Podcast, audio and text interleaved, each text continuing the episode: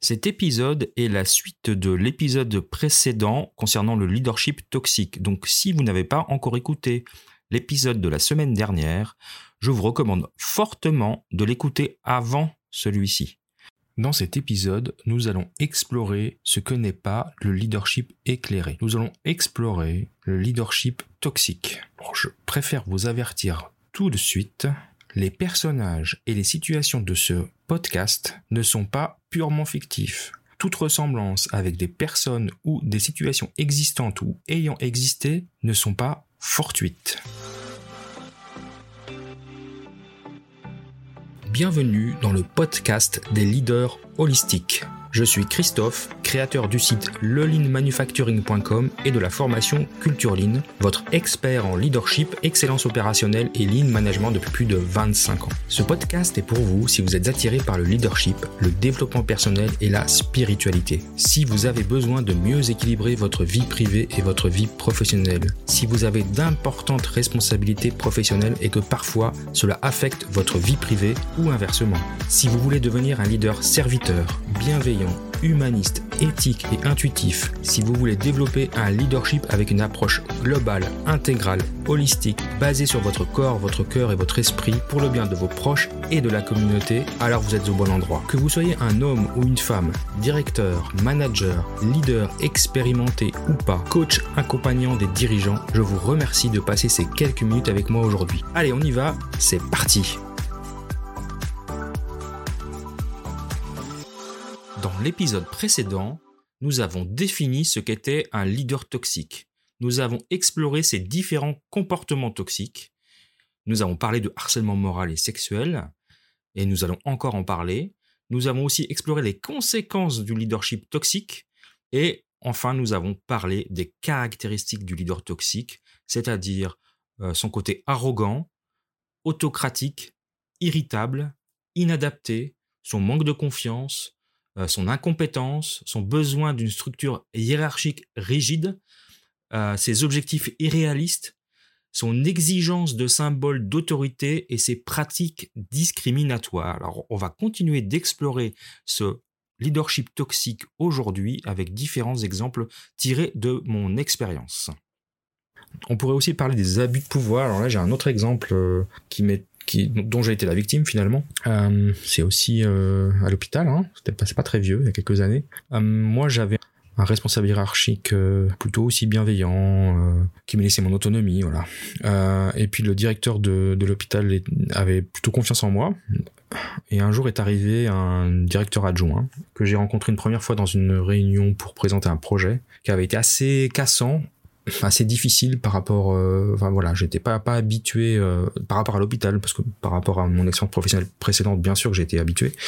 Euh, dans l'industrie on peut avoir des, des managers comme ça au placé assez assez cassants mais dans l'hôpital on était j'avais pas peu peu connu ce genre de comportement.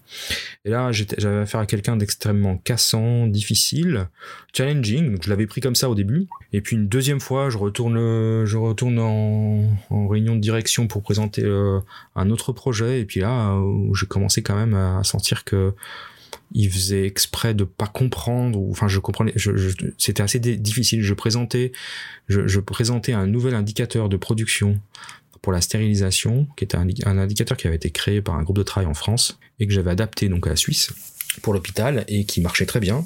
Et donc je le présentais en réunion de direction pour que bah, qu'il soit validé cet indicateur. Et puis ce monsieur euh, ne voulait pas valider cet indicateur, mais au lieu de m'expliquer pourquoi il voulait pas le faire, parce que je l'ai compris après, il, dénigrait mon travail, il faisait, il passer pour un truc, euh, un truc de fou, un, truc qui était, qui était pas, j'étais pas, c'était pas compétent, c'était pas adapté, c'était n'importe quoi. Parce qu'il faut savoir que euh, quand j'ai mis en place cet indicateur, j'ai pu démontrer que bah, il me manquait quelques ressources humaines, il manquait, je sais pas, quatre ou cinq personnes dans mon équipe. Ce qu'on, qu'on ressentait sur le terrain, bien évidemment. Et, et, puis ça, il voulait pas en entendre parler. Parce que je pense qu'il était pas, on n'avait pas les, les moyens financiers pour euh, pour augmenter les ressources de mon équipe. Mais au lieu de m'expliquer ça, on me faisait passer pour un manager incompétent qui savait pas gérer son équipe et qui proposait des, indicateurs qui étaient farfelus. Je l'ai présenté une fois, le trimestre suivant je suis retourné une deuxième fois, je me suis fait à nouveau euh, nouveau cassé, il n'y a pas d'autre mot. Hein. Et une troisième fois, et je finissais par perdre confiance en moi, en mes compétences. Et euh, c'est une des raisons, c'est pas la seule. Euh, je pense que ça sera fera l'objet d'un autre podcast, mais c'est une des raisons pour lesquelles j'ai fait un burn-out, trois ans maintenant, parce que ce directeur a abusé de son pouvoir pour me pour dénigrer mon travail et pour euh, me faire passer pour quelqu'un d'incompétent, ce qui était pour moi juste euh, insupportable. Ça c'est ça c'est un autre problème. Ça c'est mon problème. Mais pour le coup, c'est vrai, c'était vraiment un leader euh, toxique hein, dans, dans, son attitude. Des privilèges, on va passer à un autre sujet, les privilèges qui sont auto-attribués ou facilement consentis, c'est-à-dire qu'on a un chef qui va s'attribuer des privilèges personnels euh, mais par contre, il va euh, vous les refuser. Alors là, j'ai aussi un autre exemple euh, bon, à l'hôpital. Alors comme c'est un exemple récent, on va, on va utiliser un prénom de substitution, on va l'appeler Yves. Donc ce manager, bah, typiquement, a certaines exigences, très pointilleux, très, très, travaille beaucoup dans les détails. Donc et puis va exiger un retranscription assez fidèle de nos horaires avec les projets, ce genre, ce genre de choses, les heures supplémentaires euh, enregistrées, ce qui, ce qui, est, ce qui est juste a priori. Hein.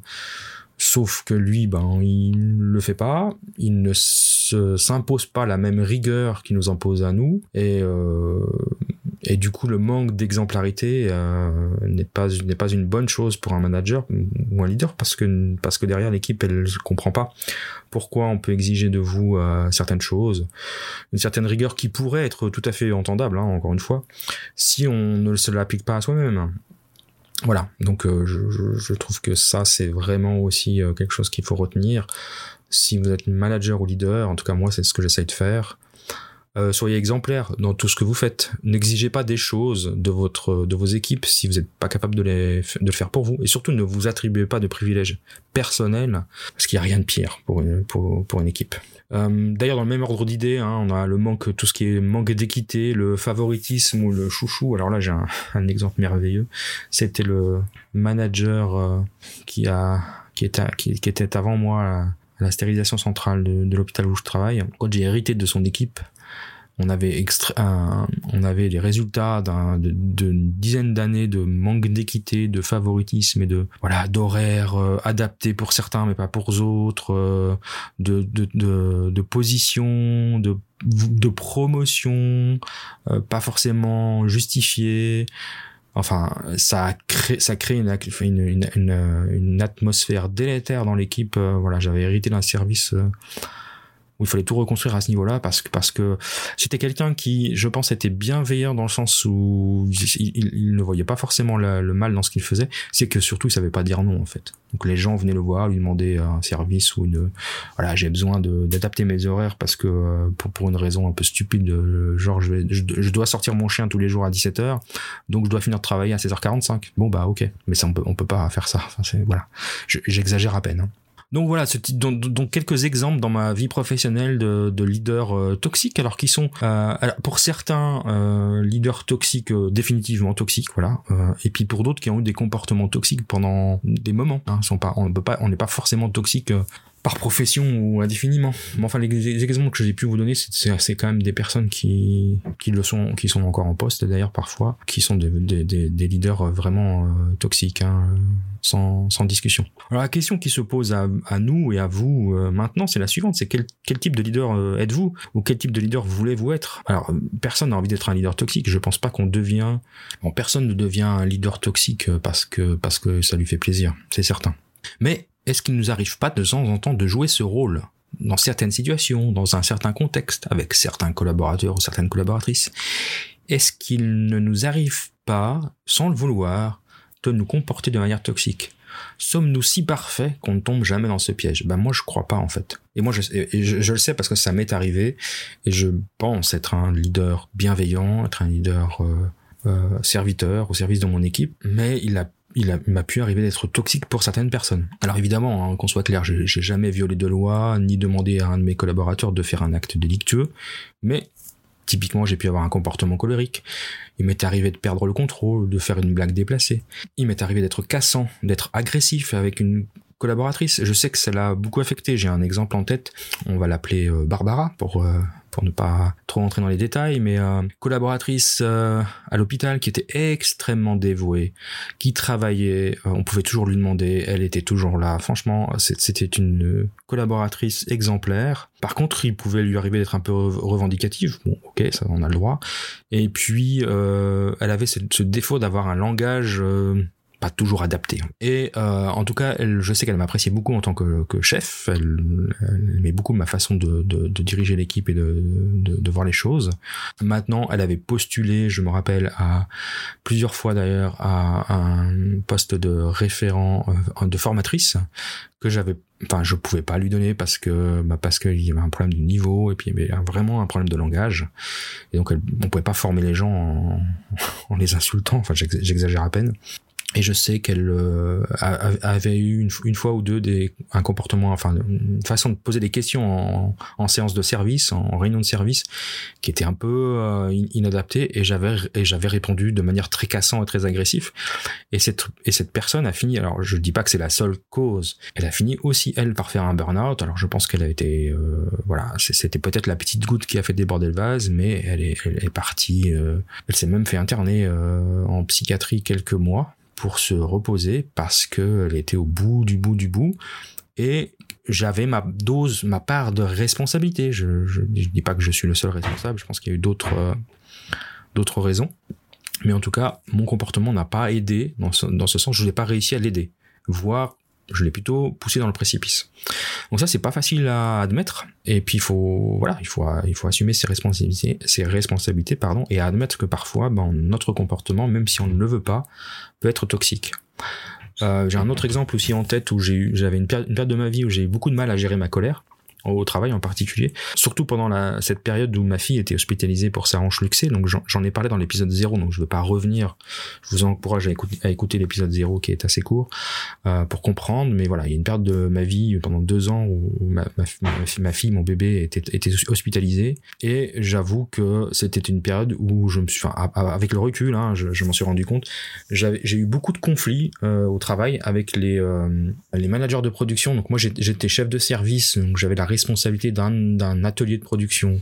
Je gérais et la production, et la maintenance, et le process engineering. Et puis, donc on avait cinq ateliers euh, dans toute la production. Puis on avait des équipes.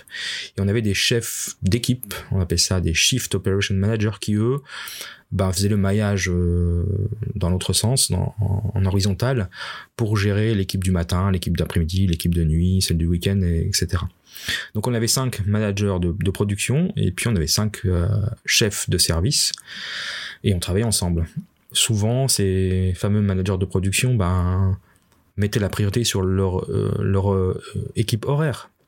Donc nous, si on avait planifié par exemple une maintenance préventive qui devait faire qui devait arrêter un certain nombre de machines pendant 12 heures ou même 24 heures ou même 36 heures, ben les certains certains chefs de, d'équipe euh, décalaient l'intervention de, de, de 8 heures ou de 10 heures pour ne pas être impactés. Et puis ça, ça a généré des conflits. Bon, ça, c'était un truc connu, hein.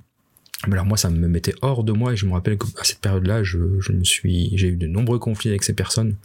D'ailleurs, ça m'a valu une mauvaise note, une mauvaise évaluation. C'était la première fois de ma carrière. Mauvaise évaluation que j'avais très mal pris à l'époque, euh, mais à juste titre parce que, ben voilà, j'ai, euh, j'étais un être humain, j'ai pas pu euh, laisser les problèmes de la maison à la maison et ils, sont, ils ont eu un impact forcément sur me, sur mon comportement au travail et j'ai pu avoir un comportement toxique parce que c'était pas du tout constructif euh, de piquer des colères et de rentrer en conflit avec ses, ses, chefs d'équipe. Donc voilà, c'est des choses qui arrivent et puis quand ça arrive et qu'on vous le fait savoir, ben, il faut simplement l'accepter puis s'excuser. nous sommes tous des êtres humains et nous avons tous le droit à l'erreur. Par contre, il faut avoir l'humilité et l'honnêteté de le reconnaître. Ça, c'est important parce que parce que du coup là, on devient on devient et on reste toxique si on fait comme si de rien n'était puis on continue ce comportement. Alors maintenant, avant de finir ce, ce, cet épisode, qu'est-ce que qu'est-ce qu'on doit faire quand on se retrouve face à un leader toxique? Alors moi, j'ai je, je, il y a quatre quatre situations possibles hein, euh, dans les exemples que je vous ai cités. Pardon. Vous avez un chef qui peut avoir un comportement toxique parfois, mais qui quelque chose qui est assez rare. Assez rare. C'est pas, c'est pas quelqu'un de toxique par essence. Euh, ça arrive dans des situations très spécifiques. Alors, bah, ce qu'il faut faire, c'est, c'est surtout ne pas accepter et dire, ouais, ça va lui passer, et puis voilà, hein, on n'est pas là pour trouver des excuses, on n'est pas là pour subir non plus.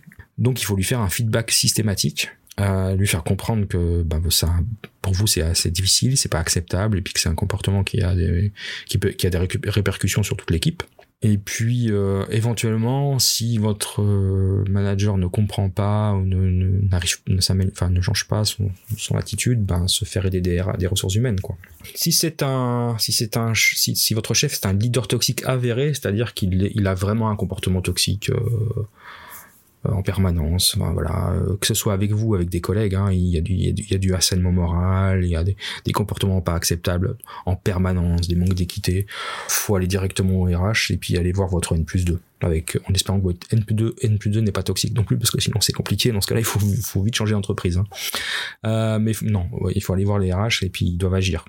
Et puis s'il n'y a pas d'action, si vous voyez que la hiérarchie protège votre votre manager, ben il n'y a pas d'autre chose que de fuir parce que ça ça va mener inexorablement euh, à du burn-out hein. donc il faut fuir hélas euh, un autre cas si c'est un, un, manager de votre entourage alors pas forcément votre chef mais qui est un leader toxique alors du, coup, du coup, bah, faut en parler avec votre chef, puis établir une stratégie avec lui, parce que lui, il est peut-être aussi victime que vous de, des, des, actions toxiques de ce manager. Et puis, si possible, éviter tout contact avec lui ou les réduire au minimum, parce que probablement que vous ne pourrez pas changer cette personne et vous ne pourrez pas changer euh, et vous ne, vous ne pourrez avoir aucune action, sauf si vous êtes euh, visé euh, par du harcèlement moral par cette personne. Voilà. Et puis enfin, le dernier cas, si c'est euh, ce que j'ai évoqué aussi tout à l'heure, si c'est un de vos managers, un de vos team leaders ou un de vos collaborateurs qui a un comportement toxique, alors surtout ne, pas agir seul se faire aider des ressources humaines,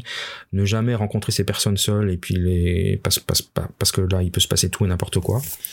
Euh, en général, on, on conseille d'établir un plan d'amélioration sur trois mois et puis d'agir en conséquence, hein, puis de, de, bien suivre cette personne. Et puis sinon, euh, s'il n'y a pas d'amélioration euh, possible, c'est un changement de poste, voire un licenciement dans les cas extrêmes. Mais heureusement, on arrive à éviter ce genre de choses.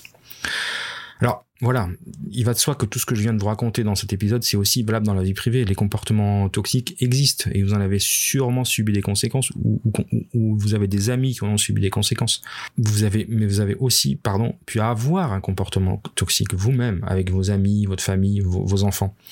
Personne n'est à l'abri de dérailler un bref instant. Il faut seulement l'accepter et s'excuser, encore une fois, faire preuve d'honnêteté intellectuelle et d'humilité.